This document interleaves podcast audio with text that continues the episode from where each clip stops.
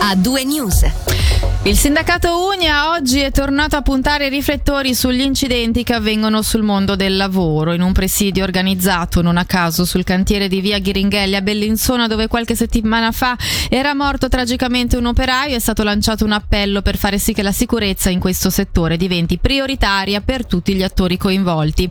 Ce ne parla Dario Cadenazzi di Unia. La risoluzione è stata una risoluzione che voleva un po' coinvolgere tutti gli attori presenti sul terreno del mondo del lavoro, in modo particolare eh, nella costruzione, quindi a partire dai committenti, e il committente pubblico a maggior ragione che dovrebbe, a nostro modo di vedere, fungere da esempio, aggiudicando dei lavori al giusto prezzo, con termini di consegna ragionevoli, con dei controlli, una risoluzione alle associazioni padronali perché si assumono fino in fondo le proprie responsabilità, non si può sempre parlare di fatalità, fatalità eh, legata a un concetto di fortuna che deve essere escluso, ci sono delle responsabilità chiare, la legislazione dà una grossa responsabilità alle imprese, quindi alle associazioni padronali per quanto riguarda la sicurezza. Alle direzioni lavoro e gli studi di progettazione sono centrali e, e decisivi molto spesso, penso anche quando si eh, progettano le opere, i termini di consegna o anche il materiale che arriva sul cantiere, gli organi di controllo che devono essere veramente proattivi e duri quando intervengono, magistratura e forze di polizia perché quando succede qualcosa, familiari o vittime anche di un incidente, amici piuttosto che colleghi vivono dei drammi, dei drammi reali, attendono verità e non possono aspettare anni. E in ultima analisi l'invito era rivolto anche alle organizzazioni sindacali, tutte quelle presenti sui luoghi di lavoro, quindi non soltanto noi come Unia, ma che devono promuovere eh, delle campagne sul tema che sono permanenti e non di rincorsa soltanto quando purtroppo avvengono dei fatti drammatici. Parliamo ora di un tema che spesso scalda gli animi, ovvero quello della convivenza tra lupi e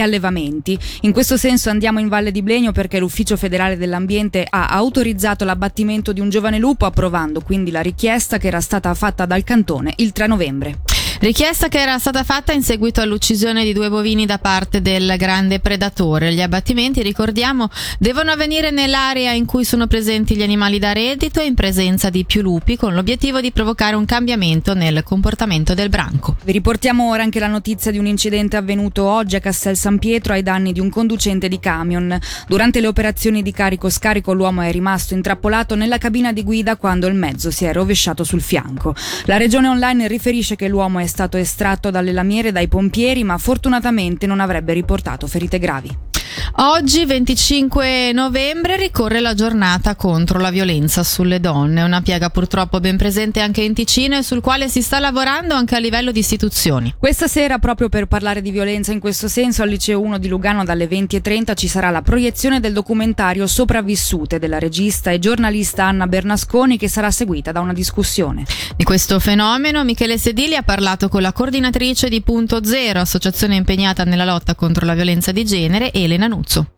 In Ticino e in Svizzera non si parla mai abbastanza del fatto che la violenza di genere è ancora estremamente presente. Ce lo dicono le statistiche perché vediamo che più del 20% delle donne sopra i 16 anni ha già subito atti sessuali non voluti, addirittura il 12% delle donne adulte in Svizzera sopra i 16 anni ha già subito rapporti sessuali non voluti che possono essere paragonati allo stupro. Le cifre sono estremamente alte, vuol dire circa 430.000 donne che sono state stuprate che vivono in Svizzera oggi. Sono delle cifre veramente veramente impressionanti. Non se ne parla mai abbastanza, bisogna parlarne e soprattutto bisogna passare all'azione, a fare di più concretamente. Non si tratta di inventare nuove soluzioni, ma la Svizzera ha già ratificato una serie di accordi internazionali che dicono chiaramente in che direzione bisogna andare, obbligano la Svizzera e i cantoni ad andare in una certa direzione, ma poi nel concreto non si fa abbastanza anche solo per rispettare delle leggi che sono già in vigore. La mentalità purtroppo è, è dove abbiamo più difficoltà, soprattutto in un cantone come il nostro, non riusciamo neanche ancora davvero ad affrontare il tema a livello scolastico, bisognerebbe fare prevenzione fin dai primi anni di scuola, ovviamente in modo conforme all'età, per educare al genere in un altro modo. Bisogna superare gli stereotipi di genere. Ritroveremo Elena Nuzzo nella seconda ora di A2 News dove vi, pro- dove vi proporremo l'intervista integrale. Il conto alla rovescia ormai è iniziato insieme alla corsa ai regali natalizi. Oggi c'è chi ne avrà approfittato grazie al Black Friday di cui vi abbiamo parlato anche poco fa. Per favorire il commercio locale, il municipio di Mendrisio ha deciso di proporre 12 giorni di autosilo gratis durante il periodo prenatalizio.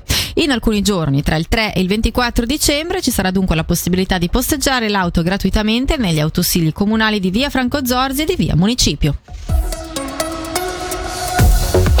l'informazione. A due news.